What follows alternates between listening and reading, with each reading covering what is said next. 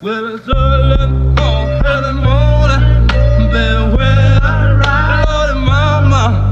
Well, it's early morning, early morning, told me when I ride. Well, Witam Was serdecznie, siemano, z tej strony Mateusz Kaczmarczyk, I Patryk Wójcik.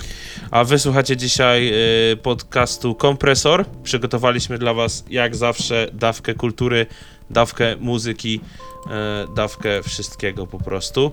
Y, z mojej strony jest dużo starych staroci, można powiedzieć, chociaż pomieszałem trochę starocie y, takie archaiczne z nowoczesnością, ale to już powiem przy samym końcu. A ze strony Matiego?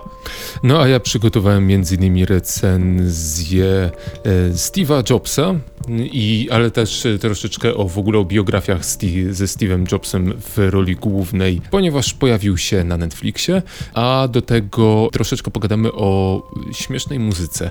Ale zacznijmy w takim razie od twoich starości. Co tam masz? Z filmów mam film, który również y, obejrzałem na Netflixie. W ogóle jakby ta platforma jest obecnie jedyną możliwą platformą do oglądania filmów. W sensie streaming. Chodzi mi o HBO i tak dalej, że streaming jest jedyną możliwością. jeżeli tak, wiadomo. Filmy. Niestety nie mamy kina jeszcze, jak każdy o tym wie. Słabo, bo ja bardzo lubię kino. Jakoś inne doświadczenie jest przed dużym ekranem. Duży ekran dostarcza więcej emocji. A ja powiem tak, w tym momencie to ja już bym chętnie sobie po prostu, wiesz, nawet cokolwiek, gdziekolwiek.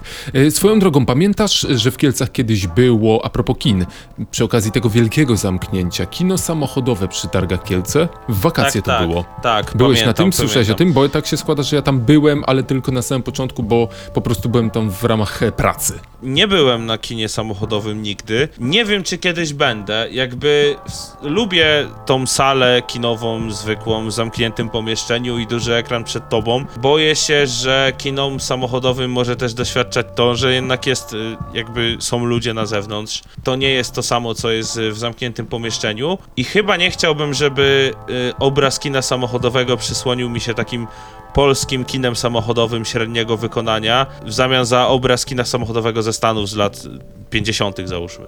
Mm, Jeśli chodzi o to, co mieliśmy, to, to było takie objazdowe kino, które po prostu odwiedziło chyba wszystkie większe miasta w Polsce. To po prostu był ekran taki reklamowy, troszeczkę wyższej jakości LEDowy ekran, jaki e, czasem jest na budynkach. A do tego mm, ustawiałeś sobie w radiu samochodowym częstotliwość odpowiednią, żeby słuchać we własnych głośnikach samochodowych tego, co leci na ekranie. Był ekran z obu stron, czyli powiem tak, niby fajnie, ale troszeczkę jednak obraz nie był wcale taki zachwycający. Co i przede wszystkim ekran był dużo, dużo, dużo mniejszy. W, jak się ogląda czasami w amerykańskich, na, na zdjęciach te amerykańskie kina samochodowe, to tam ekran był tak olbrzymi, że to ekran otaczał samochody, a nie samochody ekran. U nas A tutaj niestety- bywało na odwrót. ten ekran, y, który przywieźli do nas, do miasta, y, może miał 5 metrów, nawet nie 5, nawet nie 5. Co tam z tym twoim starociem? Powiem ci, że tak stary, że tylko rok młodszy ode mnie, czyli film z 97 roku pod tytułem Doni Brasco. Mm, Film, który lubię, film, który oparty jest na historii amerykańskiej Cosa Nostry. Film, który jest też oparty na faktach, to warto powiedzieć, który trzyma przez całą swoją, przez cały swój czas w napięciu. Zresztą trudno mówić, żeby film, w którym agent FBI wchodzi w środowisko mafijne, nie trzymał w napięciu, ponieważ taka główna postać gra na dwa fronty i ta gra jest zawsze ryzykowna. I wydaje mi się też, że to taki łatwy ruch od strony reżyserów, żeby podbijać cały czas akcję, bo jeżeli się w jednej linii fabularnej kończy trochę pomysłów, to nagle podbijasz drugą linią fabularną. Co do do niego Brasco, nie miałem w ogóle żadnych y, pretensji, jakby to ładnie ująć. Film bardzo dobry, bardzo fajna obsada. Y, na pewno mogę tu pochwalić Johnego Deppa jako przedstawiciela głównej roli do niego Brasco. Mamy Al Pacino, mamy Michaela Mad- Madsena. Dawno nie oglądałem filmu, którego jeszcze nie widziałem, który jest tak dobry. O. A jak on się ma w stosunku do innych filmów e, mafijnych? Bo tu wspomniałeś o tym, że filmy mafijne, że to jest film oparty na faktach, ale zauważ, że bardzo jest niewiele filmów, e, amerykańskich filmów mafijnych, które nie poruszają biografię jakiejś osoby. Nawet najbardziej niedorzeczny z nich, czyli Chłopcy z Ferajny, jest oparty na biografii, ale z takim chyba najbardziej flagowym przykładem y, dzieła, które nie jest oparte na faktach, czyli nie jest biografią żadnego gangstera, to jest y, The, Sopranos, serial HBO. Mm, Mówiąc o serialu The Sopranos, można powiedzieć, że nie chcę się uważać na jakiegoś eksperta przestępczości zorganizowanej w Stanach Zjednoczonych, ale wydaje mi się, że mówiąc o Sopranos, można powiedzieć o tym, y, jak bardzo i jak dobrze można zrobić serial, który jest jednocześnie książką tego, jak działała Cosa Nostra w Stanach Zjednoczonych. Ilość postaci, ilość linii fabularnych, która występuje w tych filmach, e, znaczy w tym całym serialu, to jak pokazany jest portret psychologiczny, bo nie chodzi tutaj tylko o same przestępstwa i o same y, sceny morderstw, czy nawet to, jak tytułowy Tommy Soprano knuje wszystko od samego początku do samego końca. Można powiedzieć, że jako jedyny serial dotyka tej warstwy, do której niektóre seriale nawet nie starają się zbliżyć, czyli rozmowy z psychologiem, gdzie w The Sopranos cały czas jest to towarzyszące. Przez całe wszystkie sześć y, sezonów mamy zabawę z psychologiem i pokazuje to tylko reżyser, jak dużą wiedzę włożył w y, cały ten serial. No i Sopranos to też przede wszystkim obsada, która jest niesamowita. Wracając do Danego Brasco, o ile przez fanów jest uważany tam na równi z innymi filmami, to zauważ, że on, sam widziałeś go do, dopiero teraz i on nie jest zbyt popularny pośród fanów kina. Już nawet nie pamiętam, kiedy był ostatnio w telewizji reklamowany, jak go widziałem, ale wcale nie było mi to ułatwione, podczas gdy Ojciec Chrzestny jest na przemian albo na Netflixie, albo na HBO Go, jeszcze cztery telewizje naraz potrafią go puszczać i jest po prostu w rotacji ciągłej, jako taki przykład, taki największy, najwspanialszy, flagowy, ale nie jedyny. Dla mnie y, i na pewno dla ludzi, którzy są jakoś zainteresowani kinem przestępczym, jeżeli to tak można powiedzieć, film taki jak Donnie Brasco jest bardzo dobrym filmem.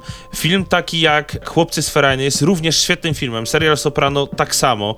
Y, Mówiąc też o przestępczości, można wypominać wszystkie filmy. Można mówić o Sicario, można mówić o serialu Narcos, który według mnie jest również genialnym y, serialem. Można mówić o Synach Anarchii, ale problem Cosa Nostry amerykańskiej polega na tym, że Ojciec Chrzestny stał się na tyle wysoko postawioną poprzeczką, że jeżeli ty nie jesteś tą zainteresowaną osobą tymi wszystkimi filmami o Cosa Nostrze, to jako laik będziesz znał tylko Ojca Chrzestnego, tak naprawdę sięgając do takiego do niego Brasco, czy nawet już do Chłopców z Ferajny, którzy są jakby na to nie patrzeć dos- dosyć sławnym filmem, to nie wszyscy sięgną do tych Chłopców z Ferajny, nie wszyscy dotrą do tego filmu. Tak mi się przynajmniej wydaje. I taki Donnie Brasco to jest taki, można powiedzieć, half exclusive dla ludzi, którzy są zainteresowani tematyką Cosa Nostry. Mm, Może nie tyle oceniać od 1 do 10, ale pomiędzy którym a którym filmem albo filmoserialem byś postawił danego Braska. Jakbyś zrobił taką listę, on jest lepszy od czego, a gorszy od czego. Trochę cię zaskoczę, bo u mnie cały ranking takich filmów zaczynałby się trochę inaczej. Mówiąc o samej Cosa Nostrze, zacząłbym od y, Rodziny Soprano. Wcale bym Ojca Chrzestnego na pierwsze miejsce nie postawił,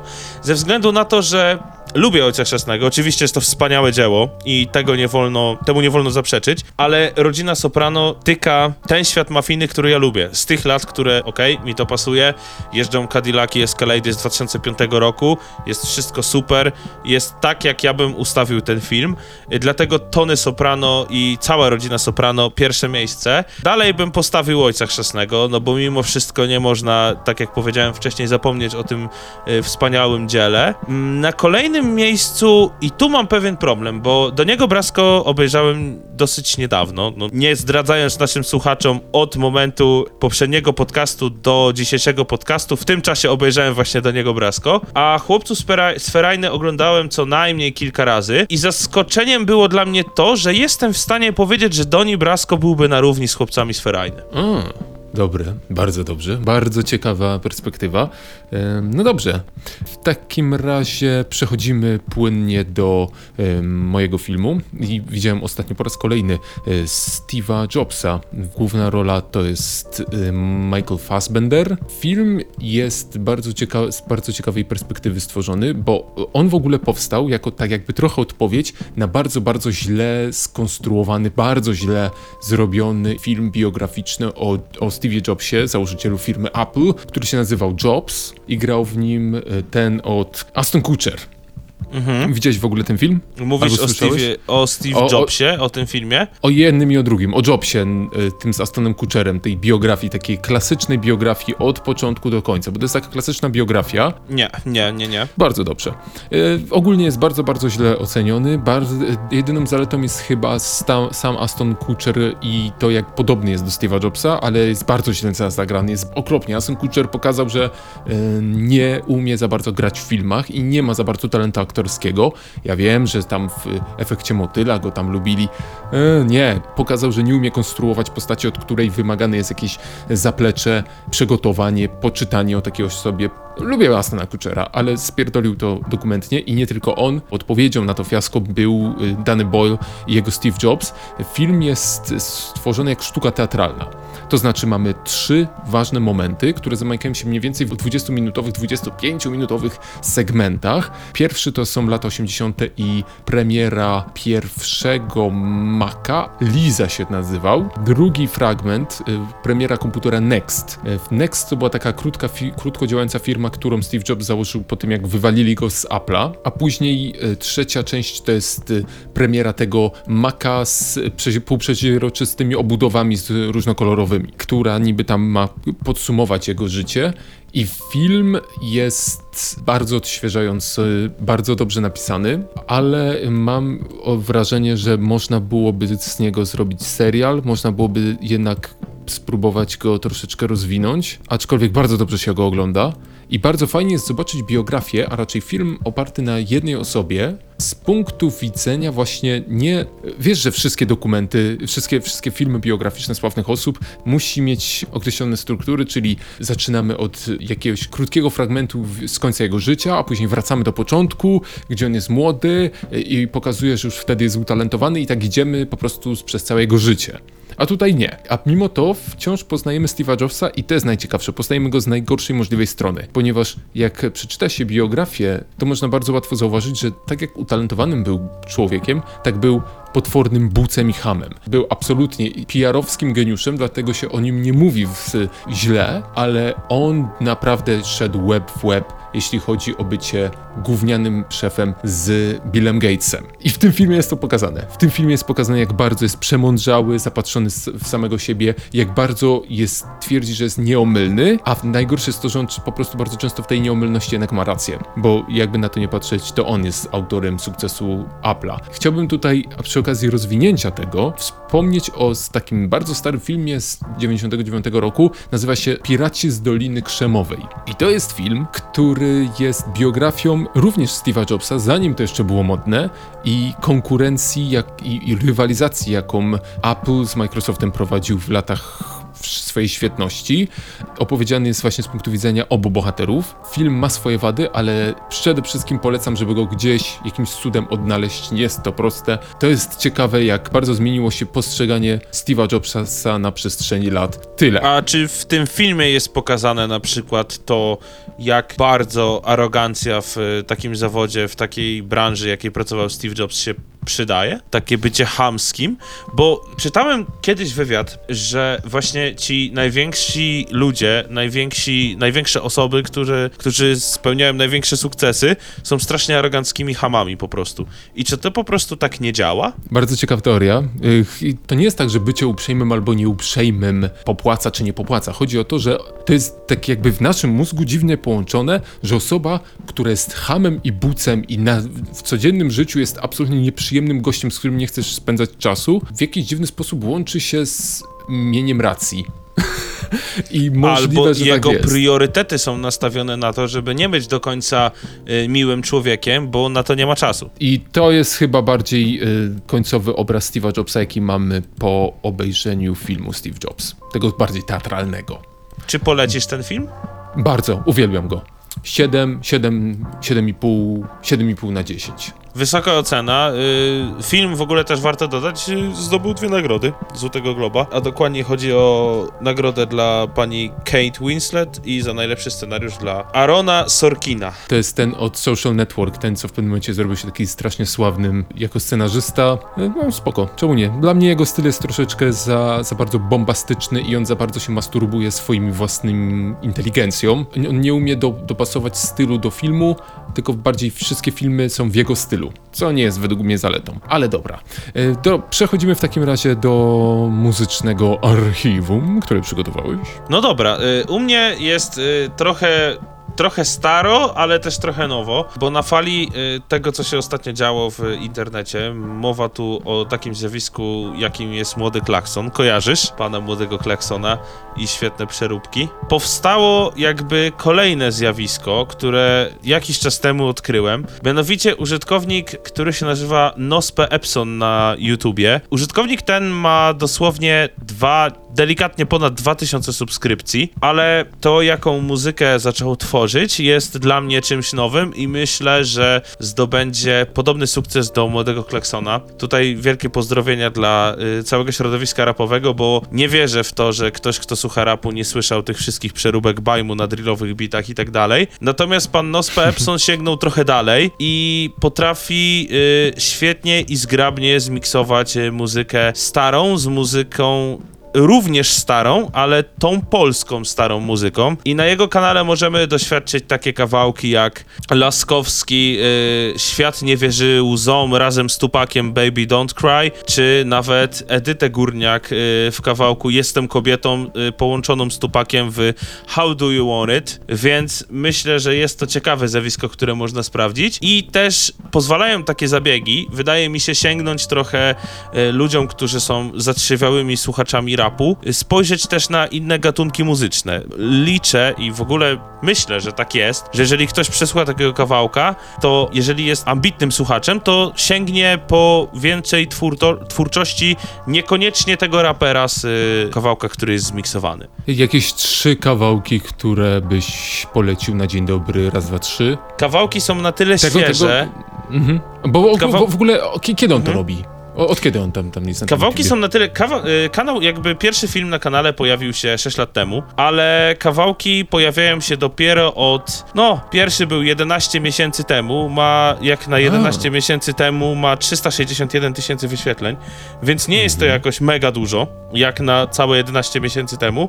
Ostatni, który się pojawił, ma y, dwa tygodnie temu się pojawił 19 tysięcy wyświetleń, więc jak na razie y, kanał nie kręci tak dużych liczb jak młody klakson. Z kawałków jest w zasadzie dosłownie kilka. Mamy tutaj kolaborację z y, Laskowskim, mamy kolaborację z Krzysztofem Krawczykiem, akurat tutaj Tupok, Tupaka i Snoop Doga, mamy z Andrzejem Załuchą, z Edytą Górniak i ze Zbigniewem Wodeckim. Więc nie jest tego jeszcze tak dużo i wydaje mi się, że jest to na tyle świeże zjawisko, że możecie sobie to powoli sprawdzać.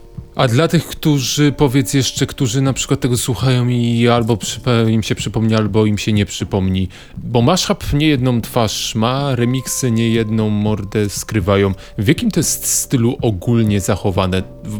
Czy to jest rzeczywiście takie retro dubstep, czy, czy co? Z czym to się je? To jak Nospe Epson pokazał y, świetne przejścia w zasadzie całego bitu z y, starej piosenki, y, załóżmy Edyty Górniak i starego bitu Tupaka i te bity na, se, na siebie nachodzą i elementy starych piosenek są już elementami referenów w kawałkach, które znamy od dawna. A, czyli taki pure mashup, taki czysty, czysty, bez y, dodawania y, e, e, 808ów albo jakichś innych dropów. Czysty miks. Bardzo ciekawe. Lubię, lubię, lubię jak po prostu ktoś znajdzie dwa kawałki, które tak ładnie na siebie nachodzą, że nawet nie trzeba ich szatkować i one sobie współżyją ze sobą jak, i obserwujesz jak ze sobą flirtują. To Bardzo mi dosyć już y, istniejące długo zjawisko. W ogóle mieliśmy wiele kanałów na YouTube, które tak miksują. Często było tak, że na przykład bardzo sławny według mnie mix to taki mix, który jest Michaela Jacksona Billie Jean i Pop Smoke'a kawałek, który, wiesz, beat jest wzięty od Pop Smoke'a i pod to jest jest podstawiony czysty wokal Michaela Jacksona z Billie Jean. To jest taka bardzo wdzięczna metoda mm, zabawy muzycznej, bo z jednej strony po prostu ściągasz MP3 z, z piosenkami, które czujesz, że będą pasować i, i kombinujesz, ale nie musisz mieć za dużo umiejętności, musisz mieć dawa zaraz ściąganego nielegalnie.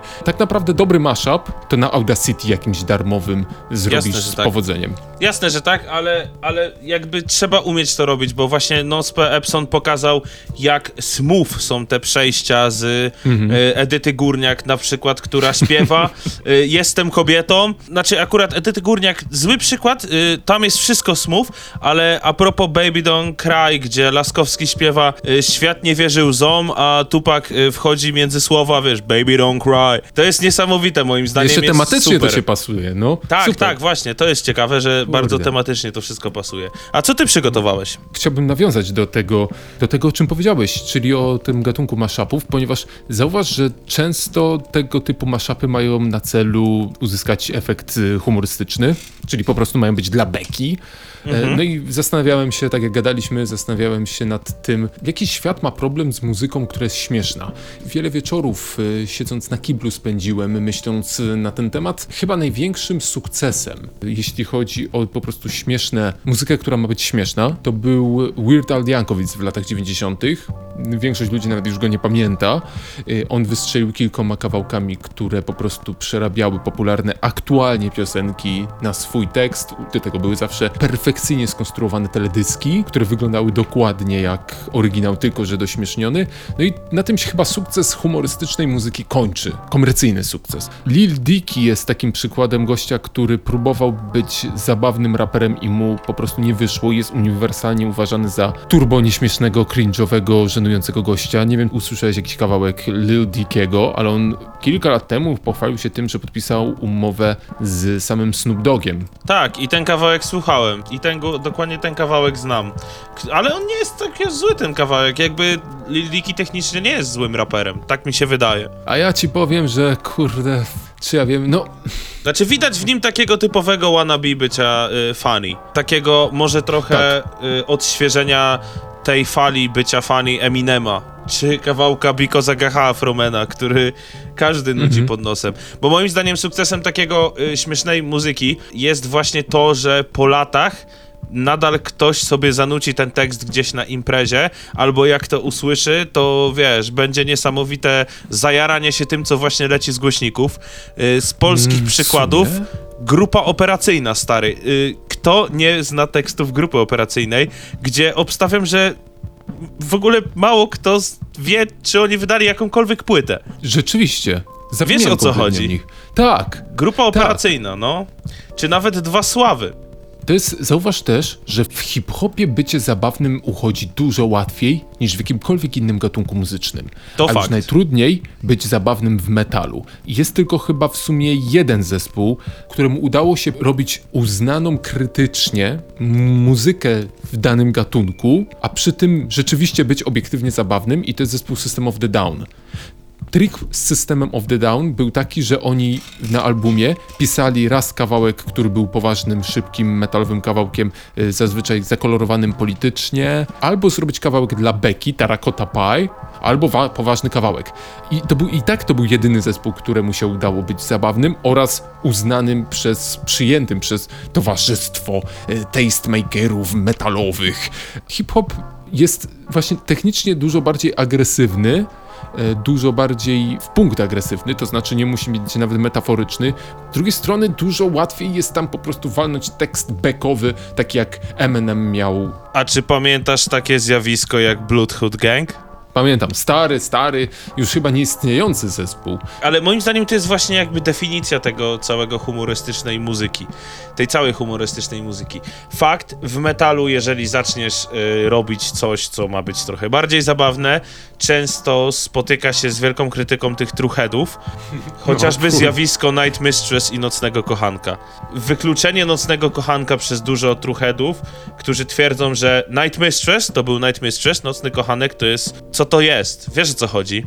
Mhm, to znaczy, to, to nawet nie chodzi tutaj o to, że koniecznie muszą go nie lubić. Behemoth, nasz polski zespół z Nergalem na czele, potrafi czasami e, dla beki na koncercie zagrać e, barkę albo jakąś pieśń religijną i to jest takie, wiesz, meta, to jest takie śmieszne, to jest takie właśnie remiksowe. A tak więc to, to nie jest tak, że na, na żywo, na koncertach nie, nie wolno nigdy być zabawnym, nigdy nie wolno walnąć żartu do mikrofonu.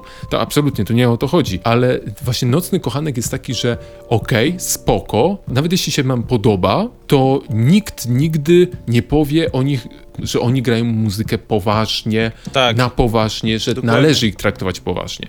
Y, Wiesz co, ja jeszcze mam y, taką, taki pomysł, znaczy taki w ogóle takie przemyślenie. Trzeba wyróżnić dwie miary. Jeżeli jest zespół, który tworzy poważną muzykę, mówię o takiej muzyce niehumorystycznej, o, może poważne to za ambitną. duże słowo, ambitną muzykę, to musi tej muzyki zrobić zajebiście dużą ilość, żeby potem walnąć coś humorystycznego, przy czym nie zawsze tak to działa, bo do takiej humorystycznej e, wrzutki musi być doprowadzony, doprowadzony bardzo dobry marketing, żeby ta humorystyczna wrzutka nie spaliła jej, przyszłość, jej ich przeszłości. W chuj tak jest. Najlepiej jest założyć w ogóle inny zespół z tymi samymi członkami, to wtedy to jest takie najbezpieczniejsze. Tworzysz alterego, inaczej się nazywasz, no dlatego Eminem miał tyle równowartych. Na samym początku, poprawnie mnie jeśli się mylę, ale na początku to miało być tak, że Marshall Matters to miało być najbardziej poważne kawałki, pod ksywką Slim Shady miało być najśmieszne, a Eminem to miało być jego po prostu taka ogólna persona i taki kaptur, nad którym wiszą wszystkiego podpersony. To finalnie Tylko- się kurwa pierdolnęło, ale, ale taka, z tego co ja kojarzę, to on miał sobie na początku taki pomysł. Tylko widzisz, z Eminemem jest też to, że on jak te humorystyczne kawałki, to jest taka rzecz, z których kojarzysz też Eminema, ale głównie kojarzysz Eminema z tych Lose Yourself, ze Stana, Mm, y, Stan. z Dido. No to są kawałki jakby monumenty rapowe. Kiedyś, znaczy kiedyś, wiesz, no Eminem jest jeszcze taką postacią, która kiedyś nagrała Rap Goda, z którym ja osobiście się nie zgadzam. Mhm. Jeżeli ktoś mówi Rap God o sobie, to y, wiesz, tam nie do końca o to chodziło, ale mimo Poluzuj, wszystko... poluzuj jedną dziurkę w pasie, stary, nie? No wiem, no dokładnie, Coś ale wiesz takiego. o co mi chodzi. Jakby Eminema głównie się kojarzy z y, tych poważniejszych kawałków, ale też kojarzy się z jego właśnie alterego Slim Shady. Czyli wyobraź sobie, jak tam jest dobrze poprowadzony marketing, że gość, który jest, y, znaczy jego postać, która jest bohaterem biografii Żeby to o nim, wykazać tej ogromnej publice, że ten to ten, ten to ten, oni Tak, razem tak, są, tak, tak. ale i, i żeby to się nie popierdoliło wszystkim w głowach. Tym bardziej, że wiesz, jesteś gościem, który prawie 20, no może 20 nie, ale z kilkanaście razy zdobył Grammy, nie?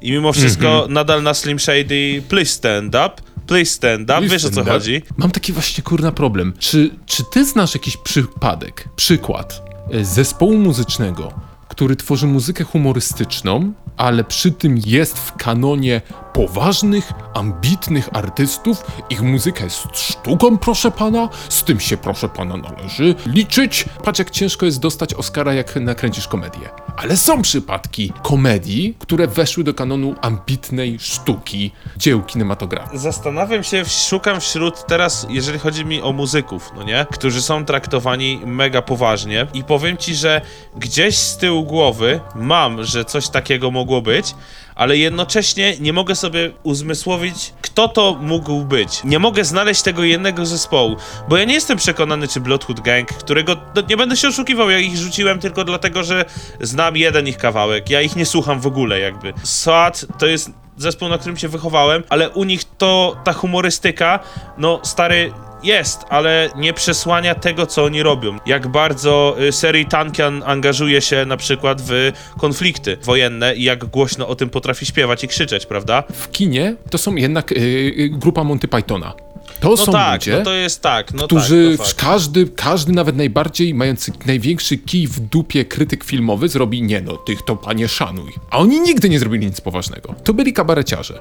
Ale jakimś cudem kurwa jakoś tak złapali za jaja tych krytyków i kazali siebie nazwać sztuką. Ja, ja jakby szukam w głowie wśród gdzieś kanonu hip-hopu, nie? Bo to też jest ciekawe, to jest w ogóle też moim zdaniem temat na osobny odcinek, jak bardzo łatwo wystąpić jakiemuś artyście muzycznemu w filmie, który to jego złe zagranie, to zagranie tej innej postaci niż y, powinien zagrać według audytorium, potrafi mu zniszczyć karierę, nie? W sensie na przykład chodzi mi o to, że no TD zagrał policjanta, nie? Wiesz o co chodzi? Chodzi mi no, o no, takie no. przekonanie, że jest, y, jest okej, ale, ale w sumie nie jest do końca okej. I szukając tych filmów, y, tak w głowie, myślę, że Friday, jeżeli mi chodzi piątek z 95, w którym grał Ice Cube. I to był taki film, który moim zdaniem gdzieś można postawić koło How High, czyli Super Zioło. Przy czym Friday nie jest umówmy się, Friday to nie jest film, który można postawić gdzieś koło strasznego filmu albo koło chłopaczki z sąsiedztwa, nie? Bo to są jakby Tak. dwie, dwa gatunki, dwa inne gatunki. To może przeskoczmy z tym na y, następny odcinek i przyniesiemy wam jakiś zespół, który jest poważny, ale nie w tym, y, znaczy poważny, trak, poważnie traktowany, poważnie też robiący coś, co ma być śmieszne.